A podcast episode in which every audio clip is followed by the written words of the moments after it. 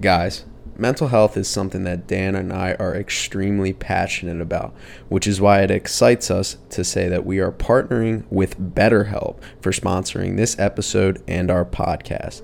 BetterHelp is the world's leading therapy service and it's 100% online. With BetterHelp, you can tap into a network of over 30,000 licensed and experienced therapists who can help you with a wide range of issues. To get started, you just answer a few questions about your needs and preferences in therapy. That way, BetterHelp can match you with the right therapist from their network. Then you can talk to your therapist however you feel comfortable, whether it's via text, chat, phone, or video call. You can message your therapist at any time and schedule live sessions when it's convenient for you. If your therapist isn't the right fit for any reason, you can switch to a new therapist at no additional charge. With BetterHelp, you get the same professional and quality you expect from in office therapy, but with a therapist who is custom picked for you, more scheduling flexibility, and at a more affordable price. Get 10% off your first month at betterhelp.com slash backside ground balls. That's betterhelp, H-E-L-P dot com slash backside ground balls.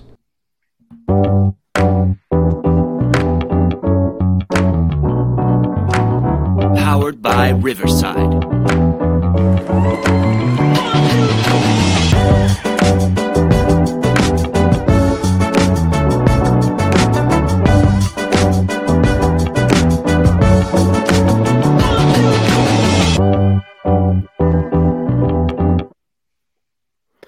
What's going on, everybody? Welcome back to the Backside Ground Balls podcast. I kind of teased it on the last episode, but Dan and I are super excited for this episode that we have today. We have Tyson Petersheim, Director of Hitting Development at Virginia Tech University. Tyson, thank you for coming on the podcast with us. Yeah, thank you guys. It's an honor to be on here tonight, and yeah, looking forward to it. Awesome, awesome. So, to our listeners, you guys know we're going to have a ton of hitting content here today. Obviously, going to dive into a little bit of what the Hokies do offensively, as well as the team last year that had a really good offense, and then a little bit of the team this year, and kind of preview the last couple series of, of the ACC season. A little bit of background about Tyson. This is his fourth year at Virginia Tech. He was previously at Bucknell and a graduate manager at Missouri. Obviously, he was a big part of that 22 season Hokies team. Um, but Tyson, the first question I got to ask you is we saw the scuffle go viral, right? Uh, obviously, there were some words being chirped from dugout to dugout. I had some rumors spread around, and I need you to confirm it. Is it true that Carson DeMartini chirped the Tar Heels because they insist on wearing white on the road? No, that's that's not true. I'm not sure what was all said. But uh, I know that had our guys fired up. Unfortunately, we couldn't couldn't back it up. Carson backed it up. I mean, he, he ended up homering later in the game. But uh, that's awesome. Yeah, no, that was that was it was kind of good to see that from the guys a little bit, you know. Just but at the same time, I wish wish we would have backed it up. Wish we would have won the game. Um, no, I don't think it had anything to do with with the whites on the road. But uh, so yeah, so that created a little debate between between a, actually a friend of yours as well as a friend of ours, and apparently it's a Lock Haven thing to wear whites on the road. But what's your opinion on road road whites and road grays? Because Dan and I are on the the gray on the road, white at home. What what's your opinion on it? If you got a budget and you can you can you can get grays on the road and you can wear different uniforms on the road, go wear different different color uniforms. I'm actually a big fan of like powder blues. Put the powder blues on the on the road or something like that.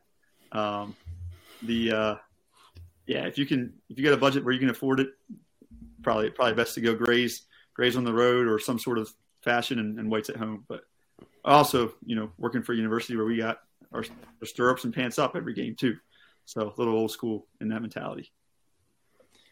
Listen, I'm just glad that I feel like me and Trevor now, like you just validated us, so we're on the uh, right side of history in that debate there because uh, because I agree. I, I just think if you got the budget, I mean, if we could, we got all kinds of alternates in today's game. It feels like every school's got five uniforms. I used to work for a Division two school that I think is rocking five different unis right now. So it's like you don't need to wear the white pants. Like somebody's just got to get in the laundry room for a couple extra hours. You know, it's okay. Um, but getting into a little bit more of what you do, can you just kind of describe to us because you've seen so much throughout college baseball now, and it's awesome, especially at the level that you're at. Some of these roles popping up, like the role that you're in. Can you kind of describe just kind of your your day to day, what you do for Virginia Tech, and and kind of the role you're in? Yeah, so for me, it's kind of whatever they need offensively, um, whether it's a lot of hands-on stuff, throwing or flipping the guys, um, in, in, early work or some other times when you know our hitting coach, Coach Elbin, or, or our volley coach Hanson can't quite be down with the guys as much. Um, I'll be flipping or throwing. Um, I'm an extra set of eyes for anything that they're kind of looking at um, within each individual guy and with the team, and then just you know offensively, kind of you know making sure base running things or trying to find any edge that we can give. Just basically another set of eyes where you know, if I see something, I'll talk to them about it, and then they'll they'll address the players with it. Um, as far as a preparing for the opponent situation, you know, everything's on synergy nowadays, where we can go in and uh, kind of look at other team stuff. We can filter everything as far as what what each guy's throwing, what their their pickoff moves like, what what they're you know doing in O2 counts and so forth, and just trying to another set of eyes to kind of watch opposing teams and prepare a game plan for them. And then defensively, I work with the outfitters a little bit as well. Um, so offensively, it's numerous things, kind of just trying to be hands on as much as I can and um, helping out with. I, I, love the the scouting part of the game and just like my I'm a I was never a very talented player. I was somebody who, who had to work really hard to to accomplish what I wanted to accomplish. So I think trying to find any edge that we can have to to beat the other team is, is something I really enjoy doing and having synergy video and being able to pull that up with a click of a few buttons um, really helps with that. So, so go into a little bit of of maybe not exactly. I don't give away the trade, but what are some things that when you're scouting a pitcher that you particularly look for? Is it obviously the basics, the velo. Is he a slider? Is he a curveball guy? How much does he use his changeup? Is it pitch usages and counts? And how do you scout your opponents and make sure that your guys are well prepared to to face any pitcher, and whether it be in the ACC or non-conference? Yeah, I mean it's a little bit of all of that, but ultimately what we're trying to do is eliminate pitches. So a guy might be a three pitch mix, let's say a stock righty, you know, fastball breaker and a changeup, but based on what we're watching on video, he has no command of the changeup. Well, then going in offensively, we're not going to honor that pitch until he starts commanding it in front of us on that day. Um, so trying to eliminate pitches, and then also a lot of our guys are are more like, what is the characteristics of the fastball? Is it a sinker? Is it high carry? Um, is the breaker one that you can? He might throw it for strikes, but when he throws it for strikes, doesn't get hit. And if it doesn't get hit, then you probably need to sit sit on the fastball and just take spin until you have to hit it. Um, if it's if it's one that gets hit, then yeah, we'll go um, based on tendency and, and, certain counts. There'll be times where we'll sit on that pitch, and uh, we have, like I said, Coach Hanson, Coach Elbin, um, Kyle Sarrazin, who's director of player development as well. Like he does a phenomenal job. Just kind of we all have our little aspects of what we what we cover within the scouting report, and then we usually all meet up either the night before or the morning of of our first game for that weekend, or the morning of a midweek, and kind of come together on, on what our plan is. And that's usually, you know, in a, in a nutshell, it's you know what's the pitcher characteristics, and then how do we beat it, and and so forth. Awesome. That's that's phenomenal. And when you talk about fastball shape specifically, it's something that um, you know, some hitters obviously can make adjustments off of. What are some of the things that your guys specifically like to change, whether he'd be a sinker ball guy or a high vert guy? I know Alex Bregman talked about shaving the top half of the ball with a guy that has a lot of hop. Is that something that you guys talk about? And is that kind of the verbiage that those guys like to hear, or, or what are some things from that perspective? Yeah, I think that kind of goes hitter to hitter. Some guys will have a a flatter swing where they don't have to make as much of an adjustment on that high carry fastball. Um, whereas other guys are more low to high and, and they got to really think to get on top of that baseball. I'm going to hit either a power ground ball to shortstop or they really got to work to get to that pull side and, and contact it out front because that ball is rising, basically technically rising as it's coming in. So the further out front we can get it, the more the more damage we can do. Um, and then the sinker, you know, they're they're trying to get it up in the zone. It's more of where can we get that pitch in a zone that it does get hit as opposed to swing change. Now, each guy, some guys, you know, require a little bit of a different thought, but we try to prepare him. Hey, if it's a high carry fastball and he's living at the top of the zone and he's getting that call for a strike striker that day, it's gonna be it's gonna be a long day no matter what our thoughts are. Um, we got to push him down, get him below the belt, And when he throws it below the belt, we can't miss it. Um, similar to like a sinker guy, we're to look him up and, and really try to try to get beneath the baseball. What are some of the challenges then there in, in getting the buy-in from the guys as far as like, okay, we got to we got to be able to get him down. That's you know that's easy to install a game plan. As coaches, we all are like, hey, hey, here's the game plan. Like, let's go execute it. Right? Is and you know on the pitching side, it's the same thing. It's like, well, this guy can't hit this pitch. Go ex- execute it. So is that like is it just something that like, hey, we're working on this as the week goes on? Hey, we're to get on the hack and just fire high high spin fastballs at the top of the belt and make sure you guys are, are able to get it out in front further or, or what kind of things goes into uh, kind of developing the buy-in for a specific game plan like that? Yeah i think you know putting them on the hack or we, we also have a spin ball machine so we can we can dial in the, the spin That's rate huge. there and, and like watching our guys fail and they're like hey this is this is what we're talking about. This is the fastball. This is they may not buy into it right away but they see that on the machine and they see the difference when we turn it down a few clicks or when we keep the same spin rate but lower it in the zone and how that changes. Like, okay, yeah, so that creates a little bit of buy-in. Um, to be honest, to be honest, it's kind of funny. that the best thing that helped our guys was last year we had our closer, or I guess high leverage guy, Graham Firoved. Um, he was drafted by the Orioles.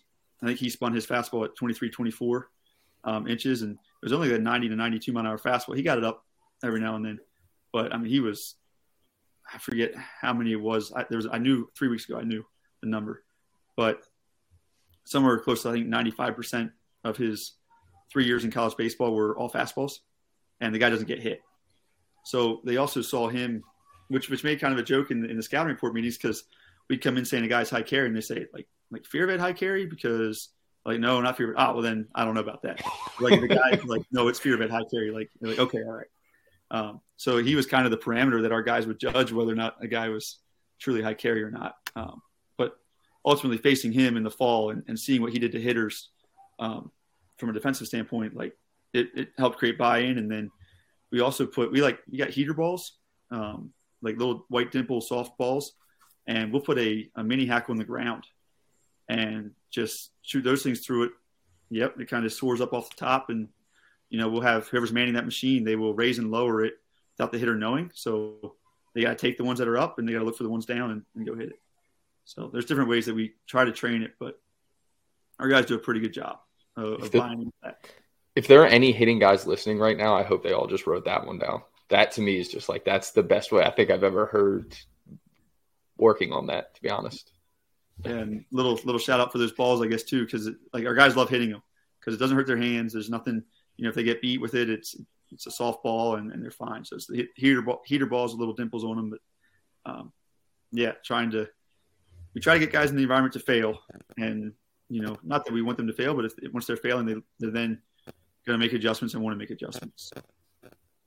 Yeah, you, you speak about that that training to failure, and that's something I used to tell our guys all the time was hey, we're practicing at a game speed as much as possible because it helps the game slow down. It helps you have a lot more success. We did everything with two hack attacks, fastball, curveball. We did everything at almost 95 to 100% of the velo that we were going to see every day. And sure, it, it could be frustrating. Sure, we, we had our feel good stuff in there. Is it a matter of getting guys to buy in still? Because I know the now the generation's so accustomed to machines, to mix BP, to, you know, doing all those things where guys kind of come into college with a better idea. But I know when I was still playing, the idea of hitting off a machine and the idea of not finding four bar- backspun barrels into the left center gap was like, why am I even swinging the bat if I'm swinging and missing? And, and then it became a complete 360. How has that process been to getting buy in from from every guy and making sure that they understand that this is actually going to help you when it comes game time. Yeah, so I think our just kind of going the three years that I've been there, just seeing how our how our offense has developed and, and grown. You know, 21 we had guys that worked hard, um, and so for 22 we had an older guy who understood, and I, I actually heard him say this to one of our transfers in the fall of of that last year. Um, so in fall of 21, going into the 22 season. Basically, it was a transfer came in from another Division One school, and they were kind of complaining a little bit about how tough practice is. And the the older guy who had been there for multiple years ended up being a fourth round draft pick, Nick Biddison. Um, and uh, he's like, man, if you if you want feel good stuff, it's got to be during your early work because you're gonna get challenged during BP. And he took on the role where our players called him coach as a nickname you know, Coach Biddison, just because he was that guy, and he did it with how he talked to the other guys around him, and, and, how he physically went on and just said, you know what, this is what's asked of us. This is what we're going to do. Um, we're going to go hit these machines today, and and so forth. And then it kind of trickled down to we had a, a very talented offense last year um, with Gavin Cross, Tanner Schobel, Cade Hunter, Nick Biddison. You know, Jack Hurley came back this year, um, draft eligible guy, and and many others too that just filled roles and, and did a phenomenal job. But Carson DeMartini was a freshman last year batting the nine spot, and he saw how those guys worked. And now this year we're asking him to bat in the the three and four spot for us throughout the year. Um, so just kind of seeing how he's matured in, in that way, and I think it's visual. Like he, you know, we have a, we have mini hacks as well. So mini hacks, um, big hacks, and spin ball, and you know he'll get on the mini hack a little bit, and then he'll jump right on the big machines, and uh, guys see him working, and then they see, well, that guy's good. I'm going to start doing what that guy did, and hopefully, you know, if, if that carries throughout the course of the other teams that come in come in as well. So. And that's so it's so interesting to me because you know I feel like um, you know that was one of the things that used to frustrate me sometimes with with younger guys coming in is is baseball practice for so long was such a lazy thing. It was almost like a waste of time, right? Because if you looked at like the pregame of of of a baseball game, right? That's what 95% of people's, you know, practices are, especially at the high school level, right? It's like, hey, let's do some feel good BP, pitchers go play catch, and that's it. And like you you get to college and it's like, well, you know, now that we're understanding and, and you know, so many programs are trying to develop, like we got to be able to find better ways for for us to to get these guys better and have more efficient practices and get some work done. So to you know, obviously the buy-in, you know, from the older guys and the guys, you know, seeing guys go and get drafted after they bought in, like that obviously definitely helps. And speaking of some of those guys that got drafted, I mean, I mean, obviously everyone knows Cross, and then you had, you know, what four other top five round picks, I think was it from that last year's team what's kind of what separates some of those guys from you know what separates those guys especially a guy who's going in, in you know the the beginning of the first round? Is it just their work ethic? Is it you know obviously they they have special athletic ability but i mean i, I would imagine at at a program like yours most most of those guys have special athletic ability. So what kind of sets those ones apart? It's uh it's an answer that a lot of people have probably heard before but it's consistency. Consistency in the work ethic and just being able to move on from different at bats. And, you know, Gavin Cross was, you know, there was eyes on him from time he, you know, basically going into Team USA the summer before and got on campus. And then, you know, we had scouts at our practices and all that. So he was constantly being watched, but he was the same guy every single day. And uh, Tanner Schobel the same way. And, you know, Cade Hunter, Nick Biddison, all those guys are the same way. But I think, you know, Tanner's an interesting one because he's, he's not overly big. He's, you know, maybe five foot 10 and, um, you know, he's someone who kind of has that that mentality where it doesn't matter where he starts. Like he he came in his freshman year and he was playing second base for us. By the end of the year, he started playing shortstop. Um, he went from batting, you know, eighth or six, seven or eight maybe, and then I think he ended up in the five hole. I can't remember that first year, his freshman year exactly. Like he kept creeping up further and further in our lineup, and it's just he didn't care where he was at or what the role was or what the situation was or whether we were down ten or up ten. He just he handled his at bats, and so did Gavin, Caden and Nick. And um, so, yeah, kind of a generic, plain answer, but yeah, they were just extremely consistent in how they went about their business every single day, and and they enjoyed they enjoyed coming to the park. I think that's something too where um, they invested in the guys around them, you know, off the field, and um, so as a result, they kind of just genuinely enjoyed being around the group and genuinely enjoyed practicing and, and being at the field.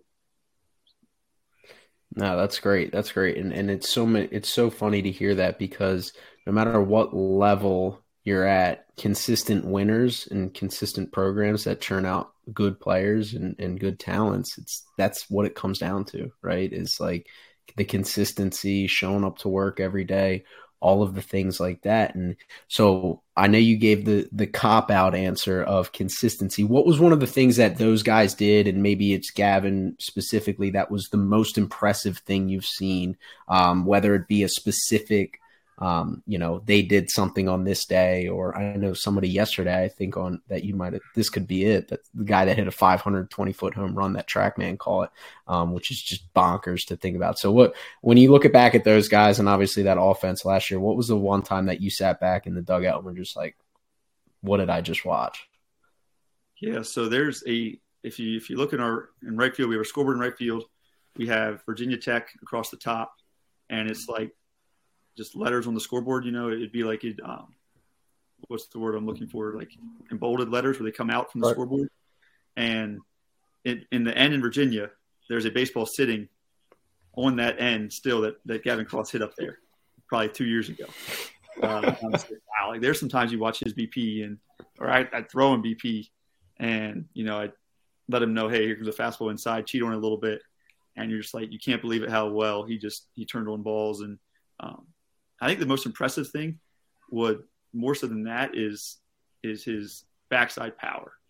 I mean, you would just watch him just lace balls into the left center gap, and then as the rounds continue, you start to elevate it more through that left center gap, and before you knew it, I think one of the biggest moments where I was like, it was actually um, T.J. Rumfield the year before. He was our first baseman. Uh, got drafted by the Phillies and then traded to the Yankees um, after that year, after the 21 year. But he batted behind Gavin. We were playing Boston College at home, and uh, Gavin sat on a breaker and hit it to left center to tie the game in like the seventh inning or something like that. And then TJ came up behind him, and he had a he had a theory where first pitch after a homer is always a fastball. And I don't know if he's right. I've, I've I've seen guys not throw fastballs, but he sold out to it every single time. And they went back to back into the same same spot, uh, both left-handed hitters, left to the batter's eye.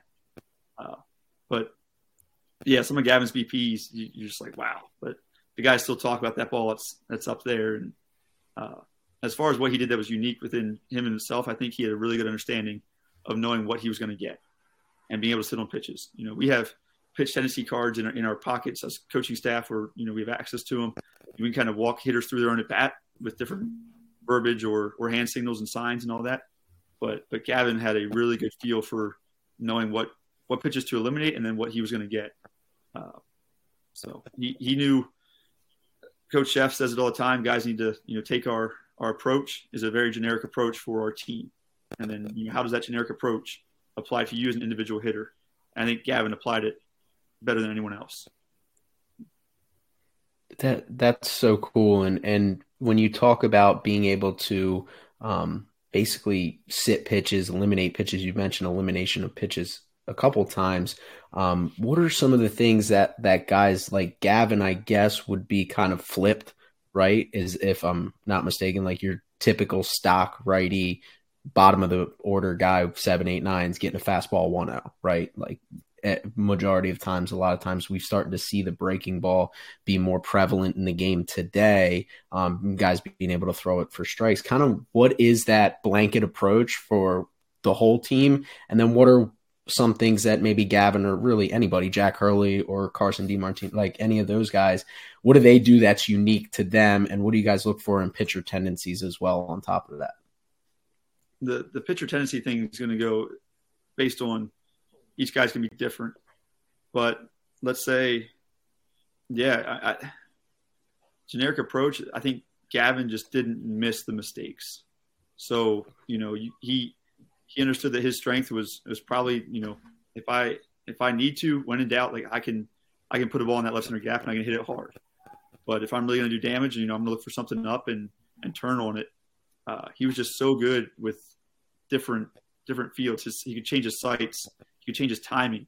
Um, so I don't know if I'm really necessarily answering the question, but like he just he had the ability to change his timing so so well from pitch to pitch, where if he was behind on the fastball, the next one he was on time for or if he he, he thought he was going to get a breaker, he would be able to truly sit on that thing and start later, hang longer, whatever it is that that you need to do. Um, and when in doubt, if he got in trouble and felt like he was getting beat, he would he would own that left center gap and see the ball longer.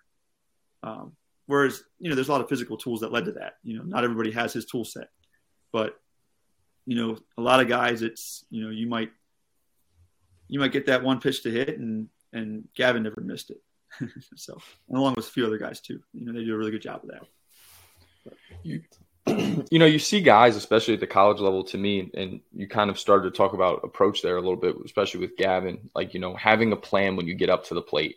And I feel like so many times when you see, you know, we're talking about 18 to 22 year old kids still at the end of the day, right? And like sometimes formulating that plan, especially when, when you see a freshman come in, right? There might be a guy that comes in that's as talented as all get out, but, you know, just can't stick to an approach, doesn't understand what even a good approach is, especially depending on the guy. So, how do you kind of what are some of the things that you believe in? Like, just we can start there. Like, just as a freshman coming in, getting into that next level, like, all right, here's some do's and don'ts about building an approach, and how much then do you guys try and add in, you know, scouting report and information after you know breaking down all the synergy of the guys you're going to face in a particular weekend.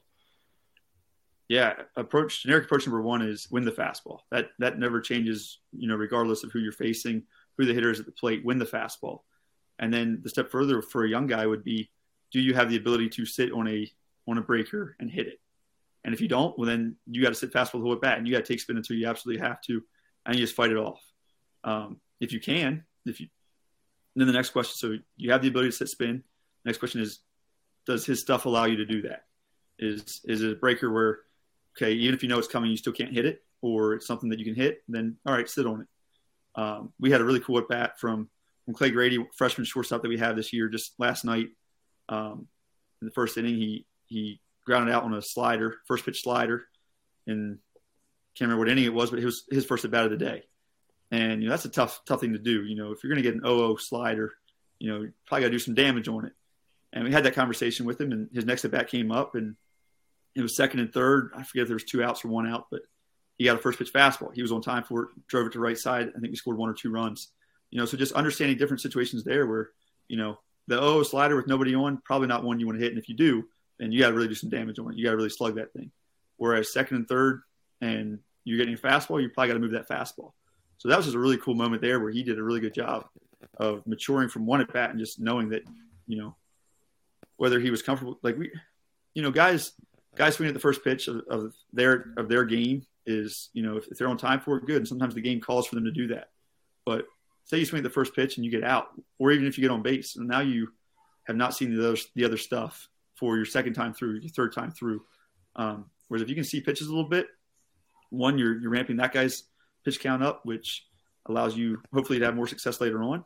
It also may force them to bring in a bullpen arm earlier in a weekend series than they would like to because now this guy's pitch counts up, and now you're just seeing more arms once in a weekend, and um, the more bullpen arms you can see in a weekend, the better chance of success you have. Uh, so got away from the question a little bit, but yeah, young guys, like if you win the fastball, if you have the ability to sit breaker and hit it, then sit on it. If the pitcher allows you to do that, and if you don't, then get on the machines and learn how to do it.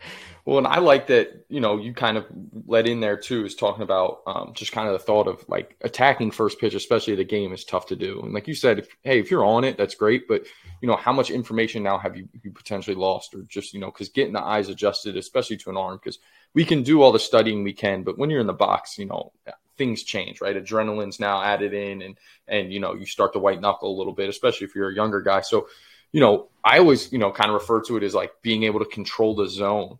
You know, how hard, in your opinion, is it to kind of develop that? Because you know it's easy to say like let's let's work that bat, let's take some, obviously, but but now you ha- you know it's harder to hit with two strikes. Guys aren't as comfortable. You know, what's some of the key things to being able to kind of develop that side of a hitter? Yeah, the one of the things that we stress right away in the fall is a two strike approach. You need to have it, and you need to have confidence in it. Um, if you have confidence in your two strike approach, then you know you'll be willing to, to take the OO pitch that is a strike, or you know maybe something we talk about a lot is you know swinging over uh, pitches that fool us. So OO, you're on fastball, you're ready to go, and you get the changeup or the breaker. Well, you, you recognize fastball of the hand, obviously you get fooled. Um, swing over top of it. Don't slow down your swing to to make a weak contact and get yourself out you know, I'd rather have you 0-1 than running back to the dugout because you just got out. So if you have a good two strike approach, you know you're able to do that. If you, if you don't have confidence in it, then you're probably, you know, slowing your swing down. You're not going to slug as much. Um, and we hammer two strike approach down big time when they first get get in the fall. And then we also talk. Um, some of the guys have talked about this before, but a seven ball system across the plate. So if you take seven baseballs, line them up from corner to corner. That's the width of the plate and then the inside pitch is always number one. The outside is number seven. So righties and lefties, it's different technically in how you talk about it, but we talk about controlling zones two through six and being on time for different counts. You're on time for a three-five ball, maybe a two-four. Um, you know, middle end would be two-four, maybe.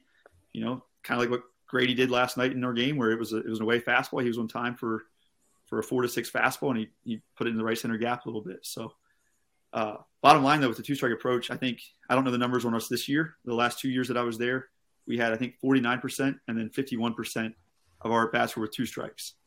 So guys got to be willing to hit with two strikes because as a team you're you're going to get put in it. So and then you know developing approach which uh, allows you to still do damage with two strikes. I, I don't you don't want to be defensive with two strikes. I think you know the pitcher has done something to get you there, whether you were off time or he fooled you or whatever. So you got to kind of tip your cap to the pitcher there a little bit. Um, the biggest things I would say, if there's any young listeners, you know, I wish I had known this when I was playing more so. You know, instead of trying to defend everything, shrink the zone, as opposed to you know, if you're trying to defend the inside fastball, you're going to get susceptible to away off speed. Um, whereas if you're like, you know what, he got me two strikes, I'm going to crowd the plate. If he dots an inside fastball on me, I'm going to compete, but good chance that I don't get to it. Uh, but if he makes any mistakes over the outer part of the plate, I'm going to hammer it. Uh, I think it allows the guys to still slug, and you know, obviously, you know, we don't chase as much if we're kind of a little bit later timing. Uh, I'm not trying to jump that inside fastball. So yeah. No, that you mentioned the seven ball system. It's funny at, at where I was at. I was at a Division three school right outside of Philadelphia. We had to use ten because that's realistically our strike zone. We used to talk about it, like yeah, like we used to, and like it was like no excuse because guys would come back to the dugout and I'd be like, hey, where was that? You know, trying to get verb like how far are we going out, and they'd be like, it was a ten, and I'm like, that is a strike with two strikes at our level. If it squares the catcher up at the Division three level, there's no TrackMan to, for these guys. There's nothing for them to self grade. There's nobody holding them accountable. It's who can show up and who can breathe pretty much, and you're done. You're going back to the dugout. So guys would come back, and and we would have that as part of our plan. It's like we got to protect two balls off. Like you need to be ready with two strikes. With less than two strikes, I, if you come back and you rolled over too well oh on a ten, I'm come on, man. Like we got to be smarter than that.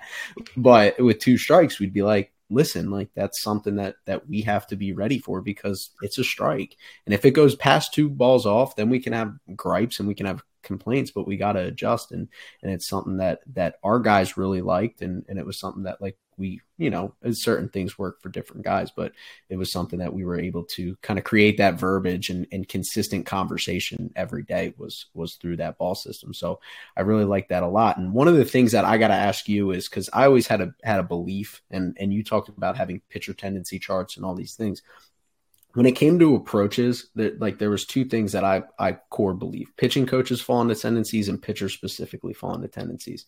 You've mentioned being able to sit locations and eliminate pitches.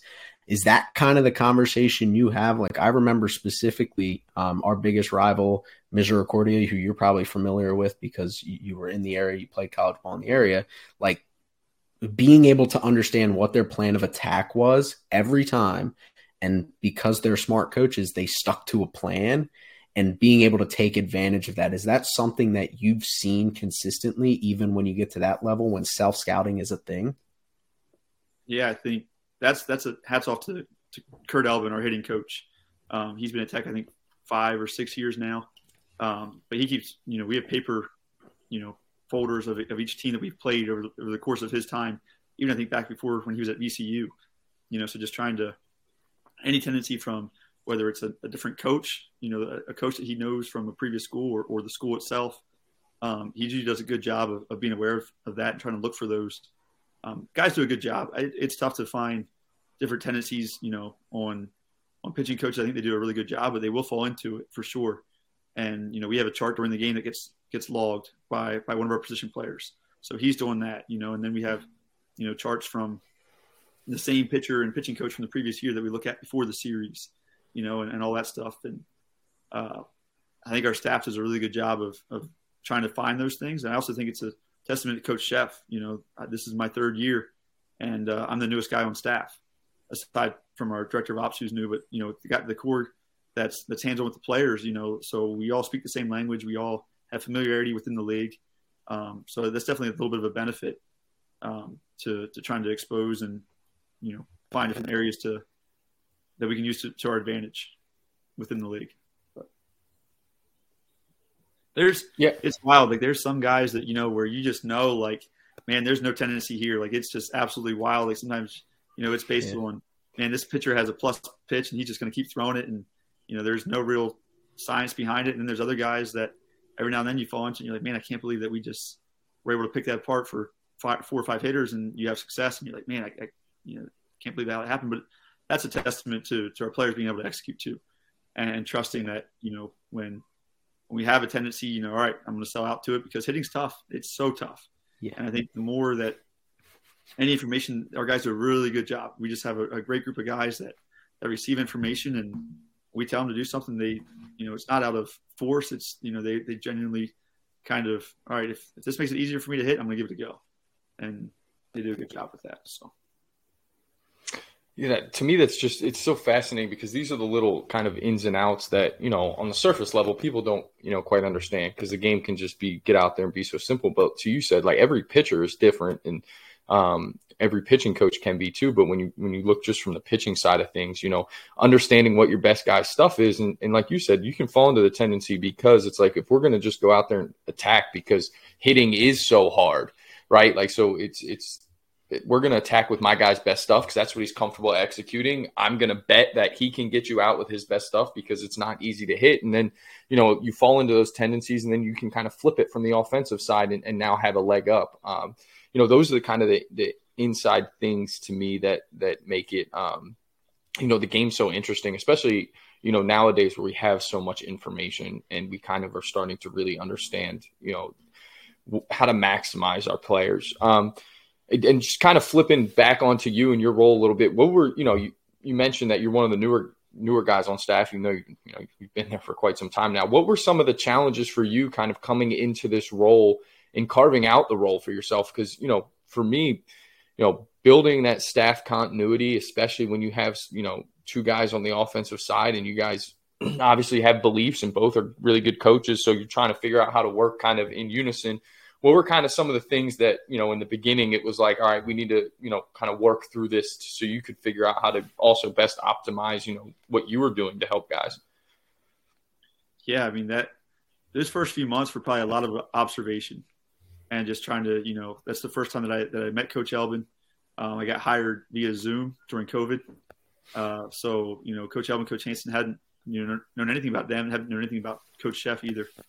So I just observing and kind of seeing, you know, almost as if I'm a new player, listening to what he's, you know, going through and, and how he interacts with the players. I'm still trying to, you know, kind of watch and observe him too. And, you know, what's some of the side conversations that go on, just trying to, you know, hey man, I might be crowding you some days, especially early on, like where I'm just kind of like right by you the whole time. I'm just trying to listen to you talk. And, and soon you figure out the language and you figure out what's trying to be accomplished. And then um, when it comes down to being in season and being a part of those scouting meetings and how we're kind of all, you know, the, the old debate is, you know, if you if you get a guy on the plate, you know, a right-hander on the plate with uh, versus a righty who's throwing fastball slider. If he's on the plate, is he going to chase the slider that strike the ball, or is he going to be able to actually hit the fastball that's on the plate? You know, that's off the plate. Um, whereas if you keep him middle, he may not chase the slider, but he also may not hit that fastball. So like just kind of learning like those are different things that you know are kind of some debates that go on, and you know some guys have different beliefs, and that's just one area um, where by now being three years with them and you know those guys being there even longer like it's not really even a debate anymore. We know how we're going to attack that guy. Uh, but as far as you know me i just tried to put my nose down and, and help out wherever i could. You know if, if a guy needed work like i knew coming into it too you know coach elvin has three kids coach Fecteau has three kids. Um, you know so just trying to make myself available and, and be around. And then if there was a fungo to be hit I'd, I'd hit fungos and just try to yeah, be available best I could, and you know, show it. A little blessed, left-handed BP helps. It kind of um, they they wanted me to throw a lot and kind of gain some good graces just on that. So, but. was was there ever a time where you were like, was the first BP first time you went out there to throw BP? Were you a little bit nervous? Like you knew that you're getting evaluated a little bit. Was there were there some nerves? So I got hired on Zoom, and uh, the guy I lived with, uh, Kyle Sarrazin, director of player development, who uh, who had been there the previous year, so going on year two, moved down from uh, Pennsylvania down to, to Blacksburg, move in. The next morning we go over to the facility. I think I'm wearing jeans, maybe like a long sleeve shirt or something. And that's my introduction to Coach Szefc. Coach Szefc's at the facility. And he's got two boys who are now in high school. I think one's in eighth grade, or no, ninth grade and 10th or 11th. And at that time, they were three years younger. He goes, Hey, you mind throwing John Mike is the oldest. You mind throwing him some BP? And I'm like, yeah, sure, let's go. And uh, so that was my first BP experience at Virginia Tech was throwing to, to the head coach's son, and it went well, and um, it was fine. I also uh, see that was 21, so I would have been 24, 25 years old. I was clean shaven, didn't have a beard or anything like that, and one of the older players, it, like after like a day or two of just being around the facility while it was early work, we weren't doing anything um, required yet, or it was all volunteer, and um, so I was kind of around the field walking around. If guys would ask me to hit fungos, I'd do it, whatever. And one of the guys like, like "Who are you? Like, are you you? Like, we haven't had a team meeting yet. Like, no, like, you know." He's like, "Like, are you a freshman? Like, you, are older than a freshman?" But I was like, "No, I'm I'm on staff, man." Uh, so, but uh, I get really baby faced when when I don't have a beard. So uh, no, no hard feelings for him. But I honestly don't remember my first time throwing to the guys. I just remember throwing to, to Coach Szefc's sons. But no, no, that's that's a good test. That's a good yeah, test. that is it's a um, great test. yeah, the other you, uh, you run you you run one in on them, and, and you don't want to hit the coach's kid there. but they're phenomenal. It was actually fun. I, I enjoy throwing to those guys still every now and then. And, uh, they're both left-handed, so it's fun throwing them some lefty breakers. There you go. Yeah. yeah. There you go. You get you get them on the tough stuff. You, you train them in a game like environment. You you break one off there. Um, as a as a younger coach, one of the things I mean, Dan and I were both younger coaches, and, and one of the things that I always like to kind of pick brains of is you're kind of more. You mentioned the other coaches have kids, have families, they're older.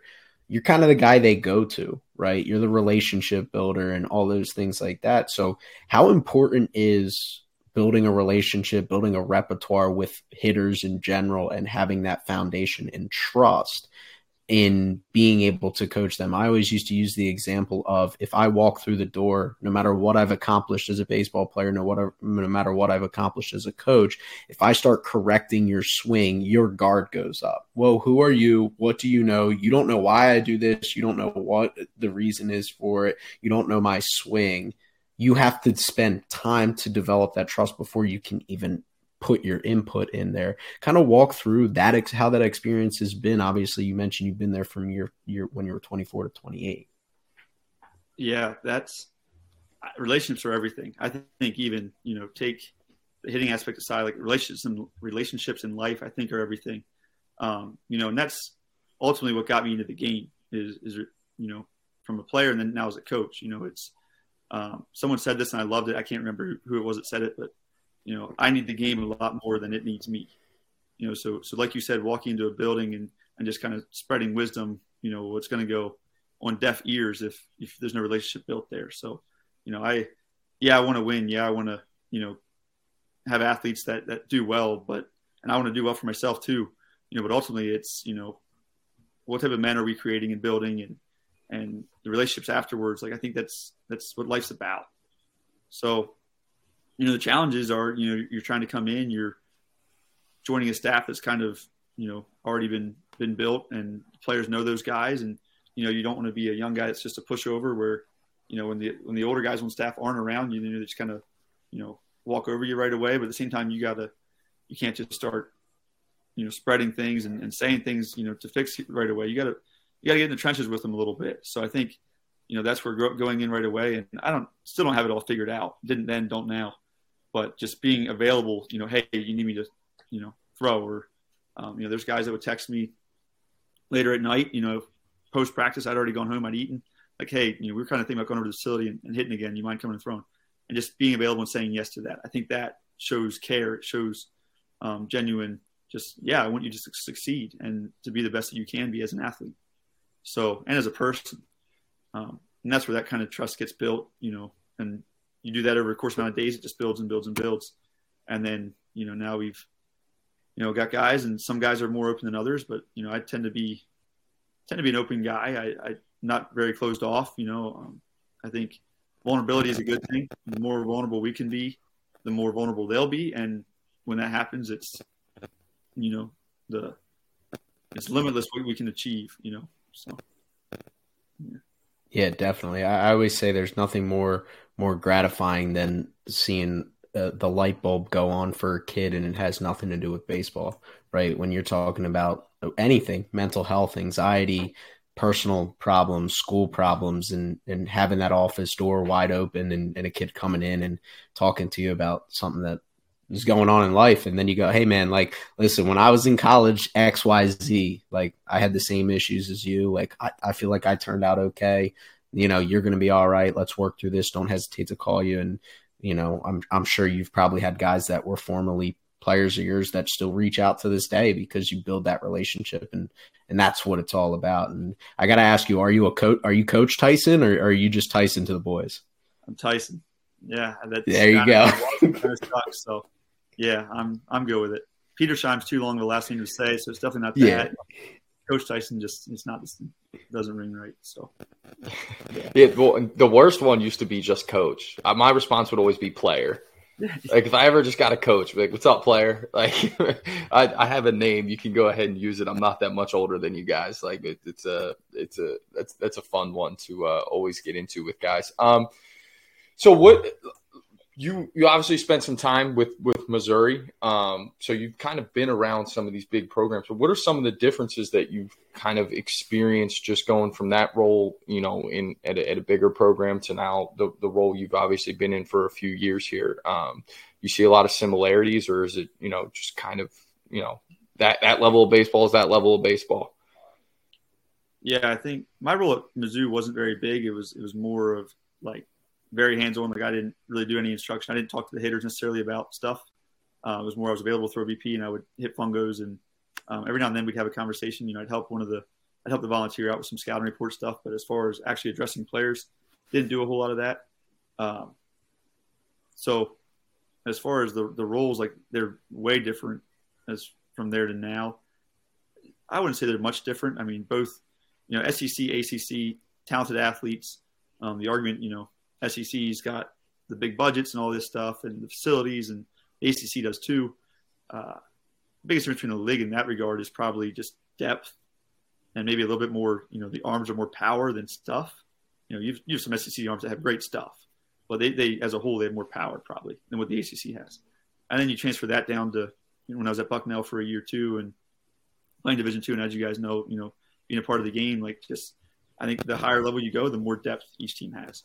I think each school, each Division One school, you know, you know, there's Division three schools that can beat Division One schools, or Division two schools, and so forth.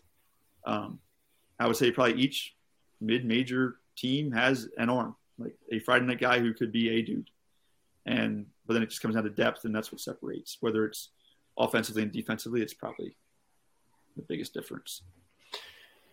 Yeah, well, and building that depth, right? That's what everybody tries to do every year on the, you know, at every level on the recruiting trail, right? It's just the, the biggest thing is you're, you're thinking of depth when you, you know, you kind of look at what the team is set up to look like for the next year. And when you go out and you're recruiting a couple years down the road, like everyone's depth, especially on the mound, right? Like it's like how many, how can we get relievers who can come in and, and not drop off from the guy we're taking out of the game? Um, so I got to ask because you mentioned like a lot of mid majors, um, you know, have a guy who could be a, a, on the mound on a weekend in a Power Five, and and I guess more so just your opinion of things, you know, because you know, it was really becoming big when we got out of coaching Trevor and I, but the transfer portal has now opened doors for so much movement, you know, in and out and, and kind of how important is it being able to manage that, do you think, as a program to kind of be able to add those depth pieces now quicker? You're not waiting on a freshman to come in and be raw to try and build that depth. You can now go get a guy who's thrown three years at a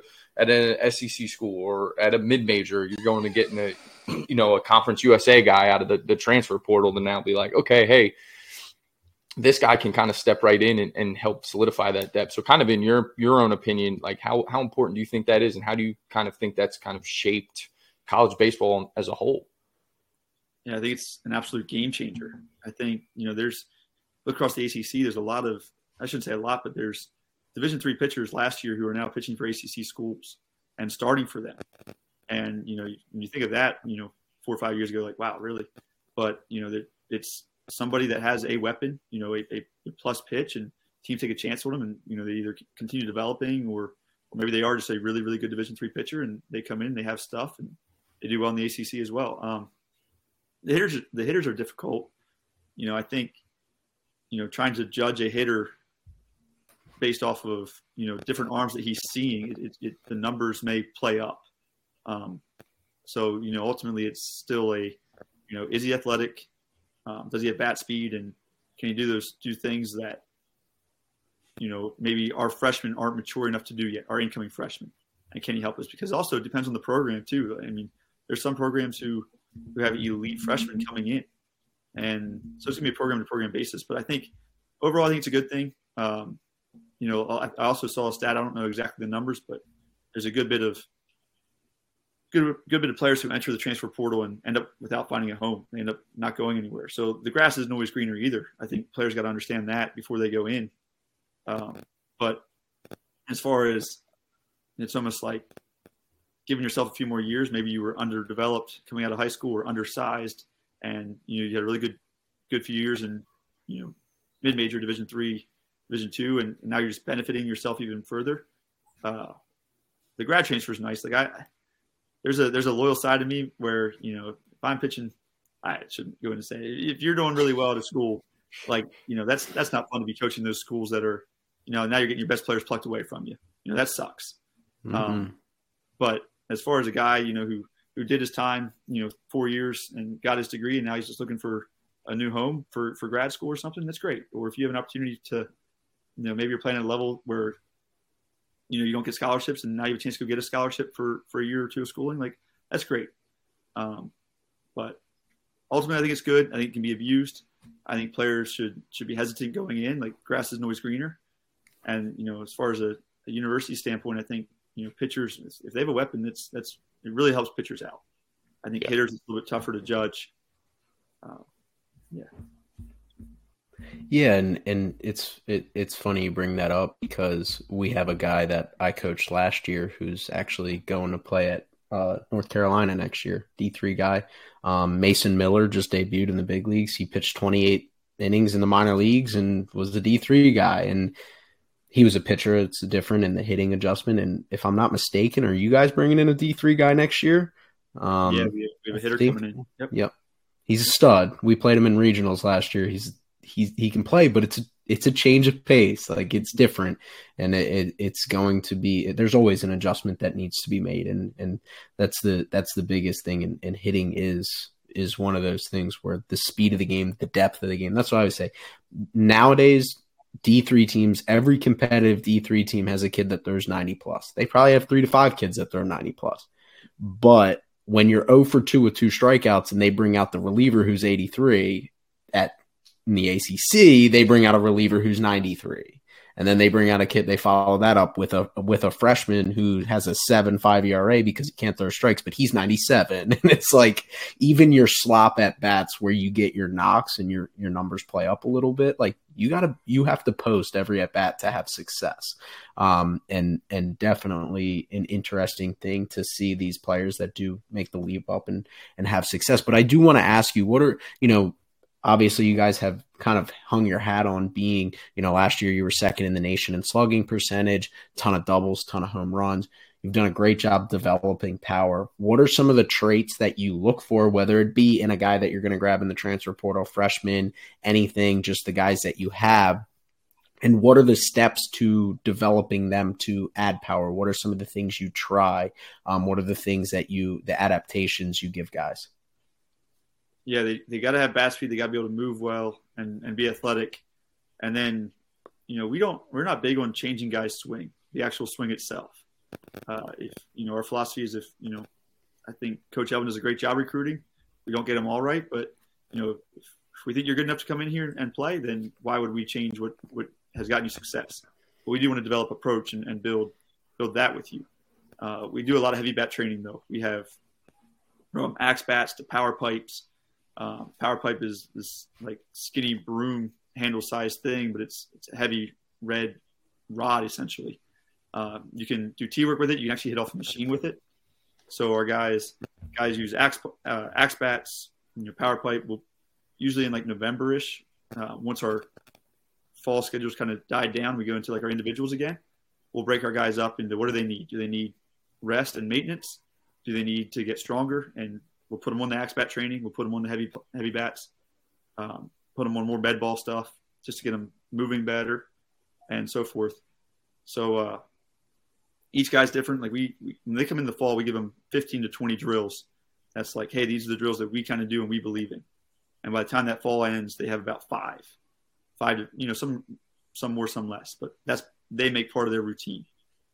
So each guy kind of knows what they need, and and they'll they'll hit those those drills that kind of go towards that, and and then I think once the springtime rolls around and being able to slug it, it's going back to what I said earlier, just you know not giving up your swing.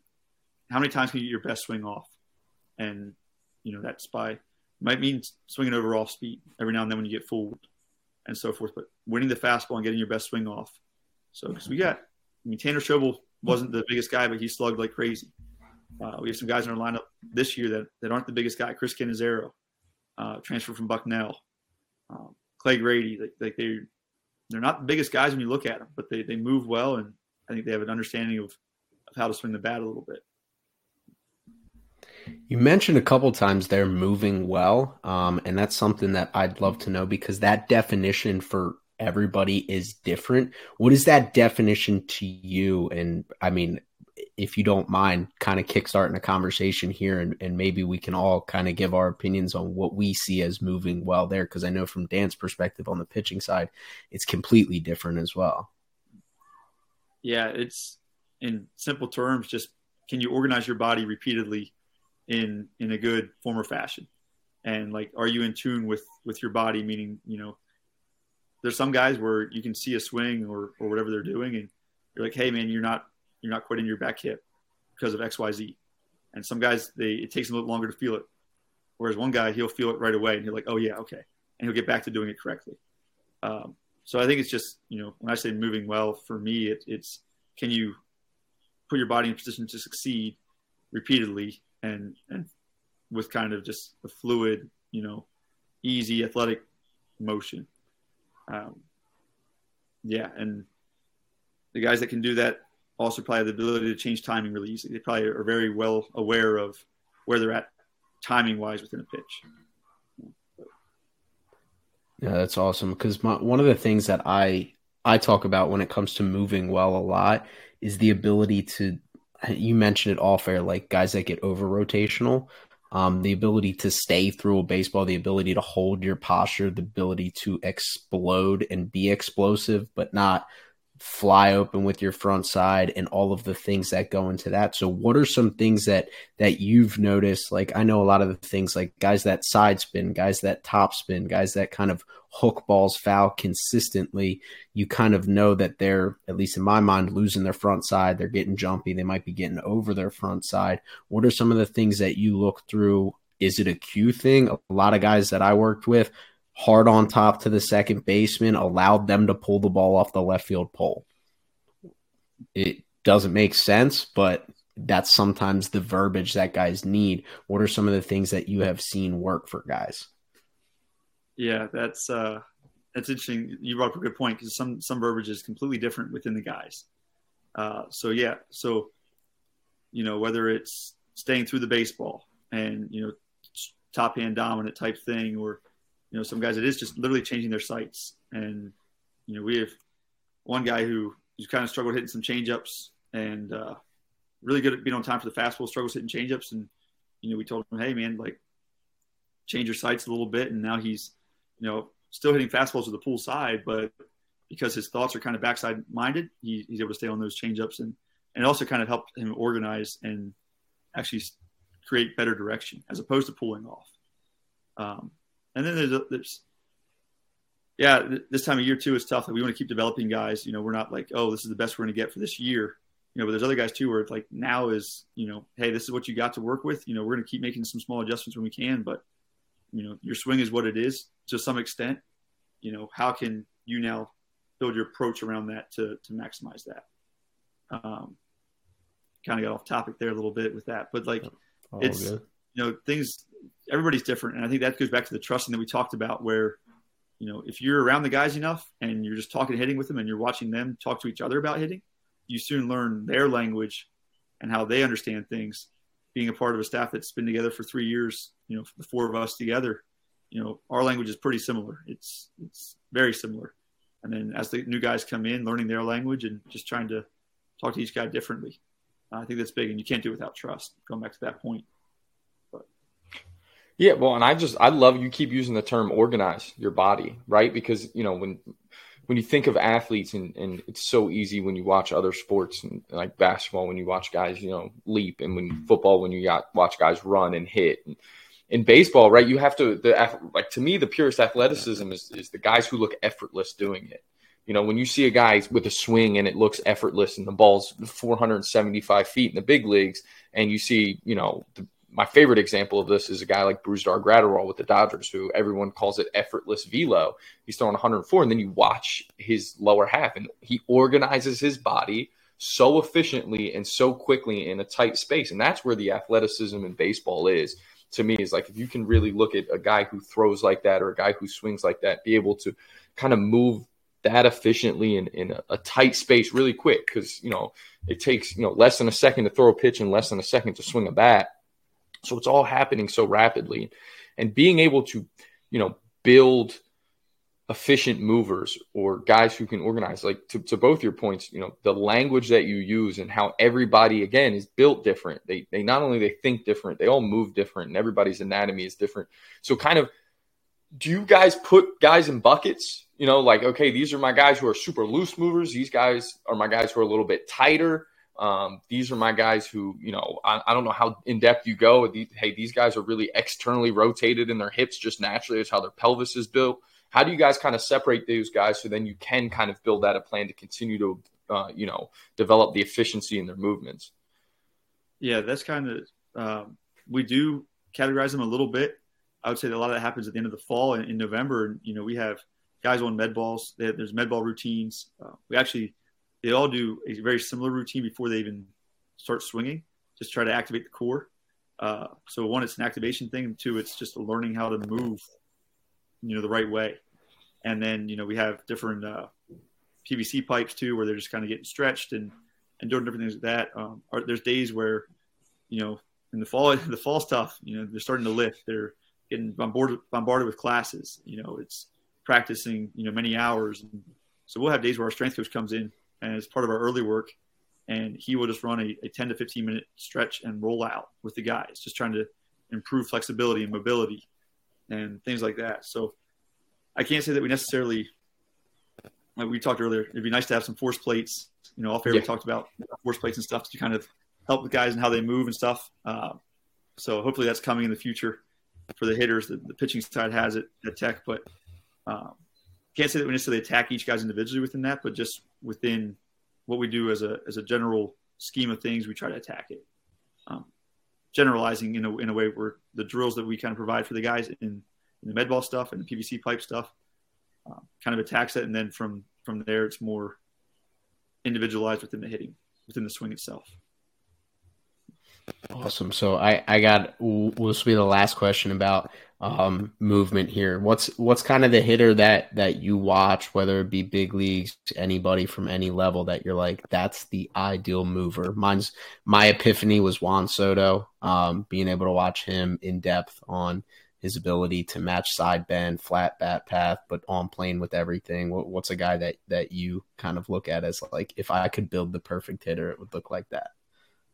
I don't I don't know if I have one guy. I'm kind of going going away from what you want, but I'm gonna give like, give five, give five if you yeah, want. That's whatever it is. Just yeah. I, I, think Lindor. I think Lindor is great, um, and he's able to do it from both sides. So that so that's fantastic. Which is crazy. Yeah. Uh, there's also like a small part of me that you know, growing up a Phillies fan, I guess like Chase Utley, and just watching how quick to the ball he was with just like such a high finish. Like um, it was it was amazing how he could just stay through a baseball and you know Dan talked about turning in a tight space, like like he he did it. Um, so one of the guys with that you know probably from from a coaching standpoint was Tanner Schobel last year, and just watching how he moved. Um, and that and that's why he's getting drafted and hitting homers at the size that he is. You know, Mookie Betts would fall into that category.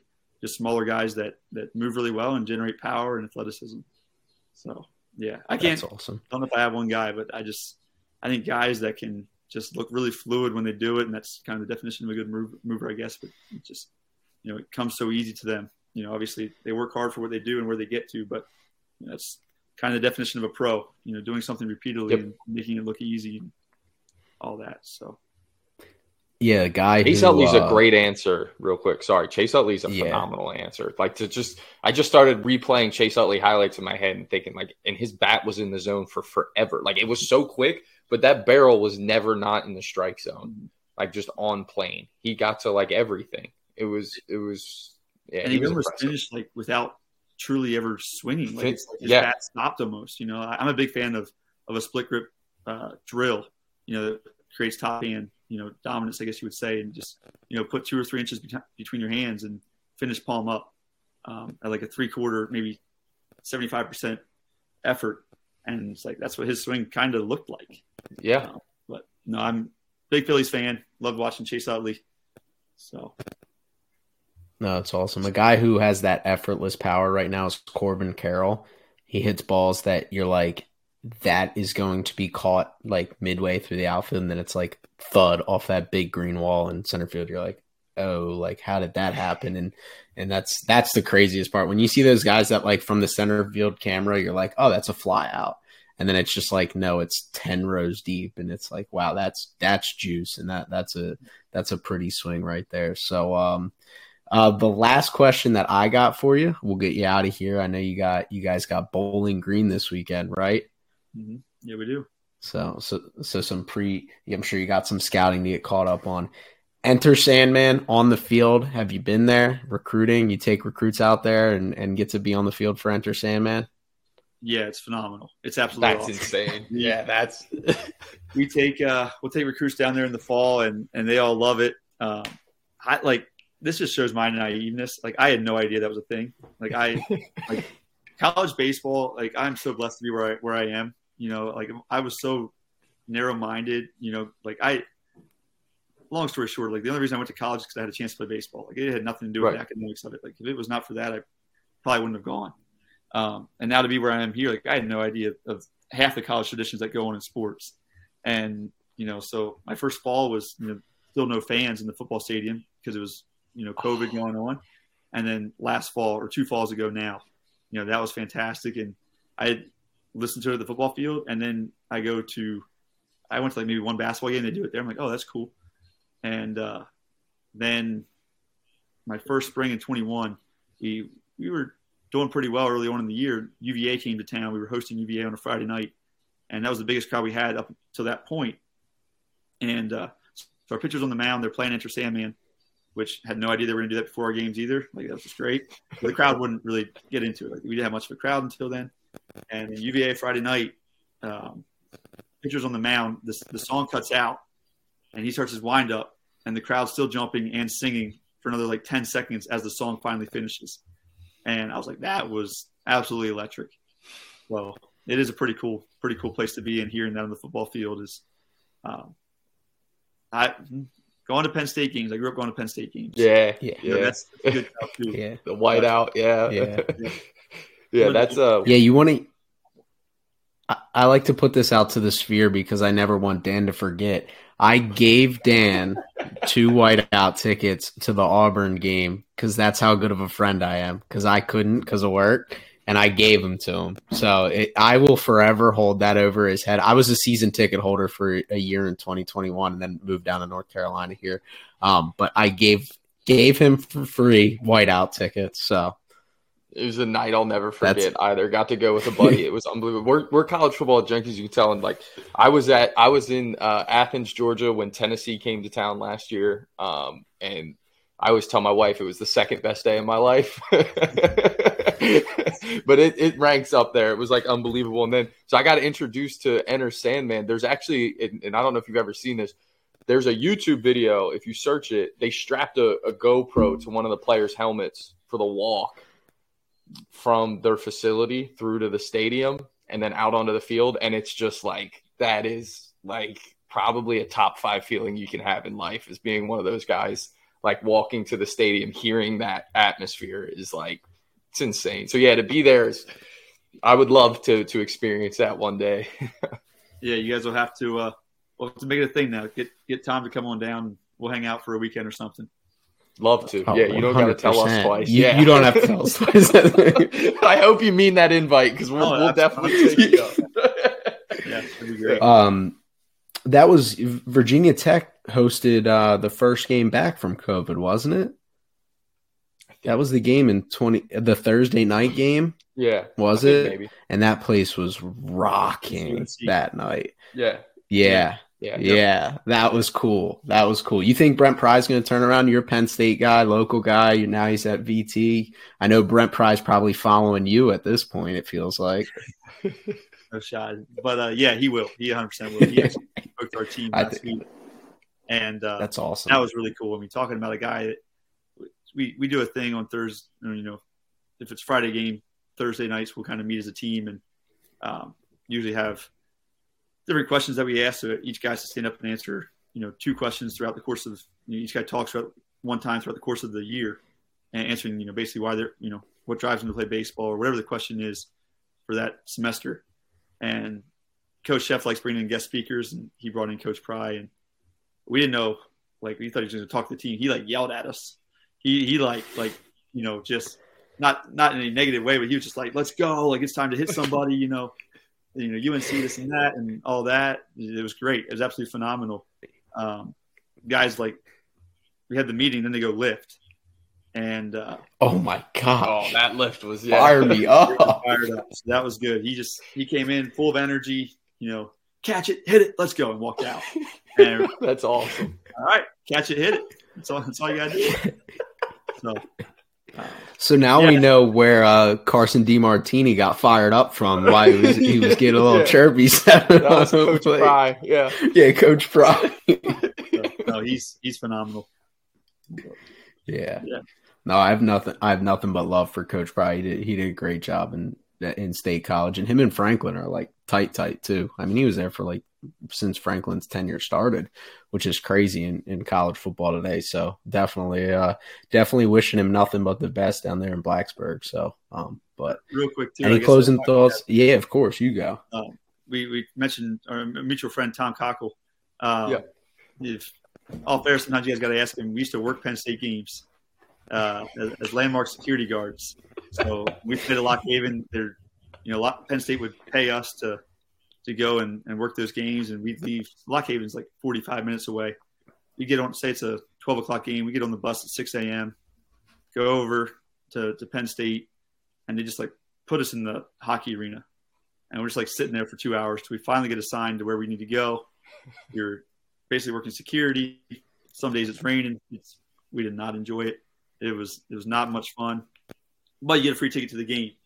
Yeah. And uh, some sometimes you guys will have to ask him about one of those games. He'll know what you're talking about.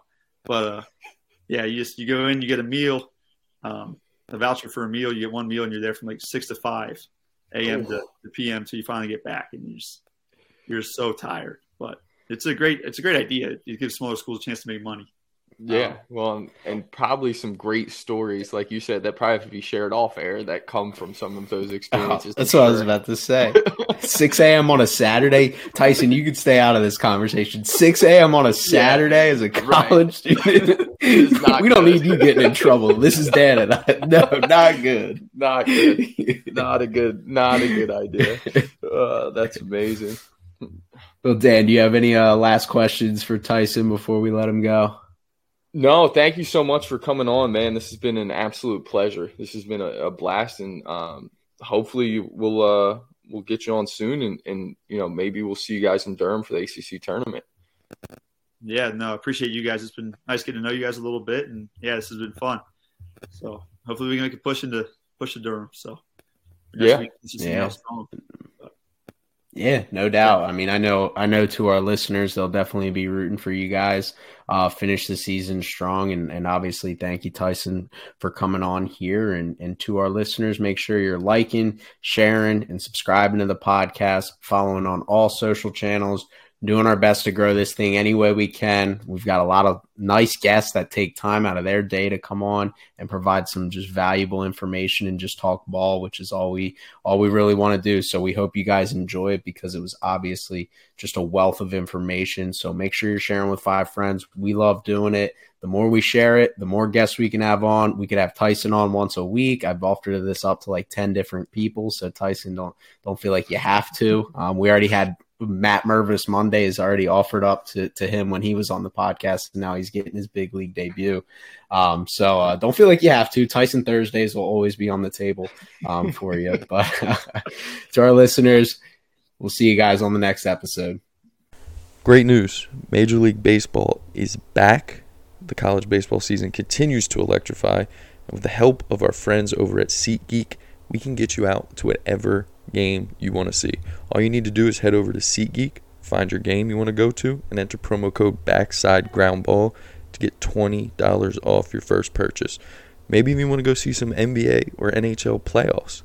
I don't know. Maybe you want to go to a concert with the weather warming up throughout the country. No matter what event you're looking to go to, our friends at SeatGeek can hook you up with the best deals.